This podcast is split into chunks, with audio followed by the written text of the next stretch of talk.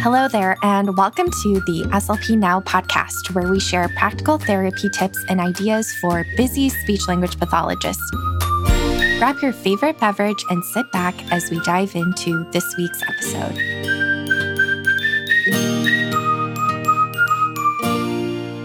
Hello there, and welcome back to the podcast. Today, we get to chat about a sample routine and how you might structure a speech therapy session. And I dug into the research several years ago, trying to figure out how I could implement evidence backed strategies within each of my therapy sessions just based on how I'm structuring things. And I looked at a lot of the education literature because there wasn't a lot of super clear structure in what I was finding in the speech therapy journals. And so I kind of spread out a little bit and distilled what I found into this basic five step structure. And so we'll go through the five steps. And then as we go through, we're going to chat about some of the nuances and what things might look like and what we might shift around and then, of course, within every session, we are using our clinical judgment. So, this little framework that I'm going to share, it might not be a perfect fit for all of your students on your caseload. And we definitely will need to make adjustments based on our students' needs. But this little framework can help us make some clinical decisions and troubleshoot when things come up. And a lot of times when I go through this structure with speech therapists, there's a lot to celebrate. There's a lot of things that we're automatically doing. And there's maybe just little teeny tiny things that we can tweak along the way. So without further ado, let's dive into step one. So, step one is check in. The purpose of this step is to establish rapport with our students. There is a tremendous amount of research on the importance of establishing rapport. And the check in gives us the opportunity to kind of connect with our students on a personal level.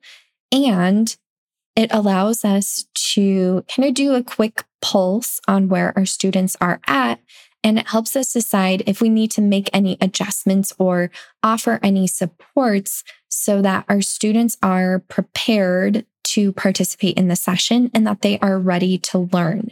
So, an example of what that might look like if a student walks in and is really, really, really sad. And if I just ignore that they're sad and just jump right into reviewing the goal cards and collecting data and diving into an activity, the student might be really sad for a particular reason. And sometimes we can't do anything about that.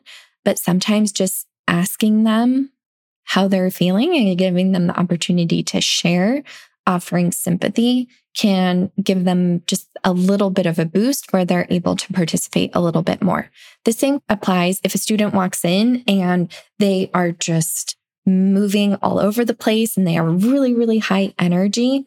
If we have a couple supports kind of in our back pocket, maybe we can offer alternative seating. Maybe we can do a quick brain break or do a quick movement activity to help bring them to a more midline levels so that they can be focused enough to participate in the activities that we have planned. So, some things that we might do for the check in is a quick temperature check where you can have a visual or you can just ask your students how they're doing. But the temperature check, you can use a scale of one to five, one to 10, and they can let you know how they're doing on a, that number scale. If you Google temperature check, there will be tons of options on Teachers Pay Teachers, and that can be a fun way to start your session and work on a bunch of vocabulary and executive function skills, all of that. So that's one option. Also, having a visual schedule can be really helpful so that they know what to expect. That brings us to step two, which is assess. So we want to review our students' progress and some activity ideas here are to review students' goals. And I will talk about this in a future episode, And I'll link in the show notes to what that might look like. But I have my students review their goal cards. And for the assessment portion of my session, I will collect a quick probe and we'll have a whole episode on this assess part of the framework next week. So make sure to subscribe if you aren't subscribed already to check out that episode. Then step three is to teach. So this, as a young clinician, this is a step that I often missed. I don't know that I consistently like collected probes. I think the students walked in, I checked in with them, I was good with that. And then we just dove into practice. I completely skipped the assess and teach steps of this framework. And if you listen to the episode next week, you'll get a really, really good feel for why assessment is important. And then in future episodes, we'll dive in more into some teaching strategies and everything.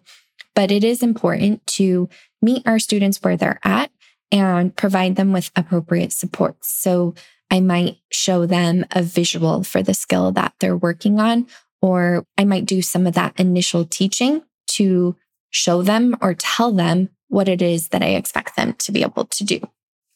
So, like for articulation, this could be some elicitation strategies. For vocabulary, it might include pre teaching some words. For grammar, it might include some focus stimulation or some structured, some visuals to break down the skill. There's lots of options here. Then, step four is to practice the skill. And for me, this looks like a lot of literacy based therapy, structured drill activities, all of that good stuff.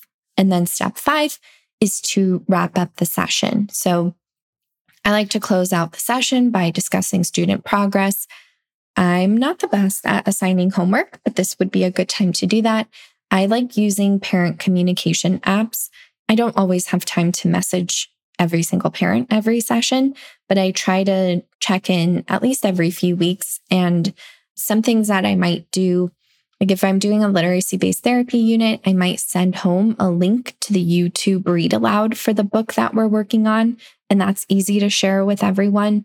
I might take a quick picture of like the story grammar organizer that we made during the session so that they can practice retelling at home. Or there's a number of things that I can quickly take a picture of and send off, or just send a quick note on something to focus on. And then I can you know, review the plan with students for the next session. And this is also when I wrap up my documentation and just document which supports the student benefited from, because that is therapy gold right there. And those are the five steps one, check in, two, assess, three, teach, four, practice, and five, wrap up. So check in obviously is always at the beginning of the session, and the wrap up is always at the end.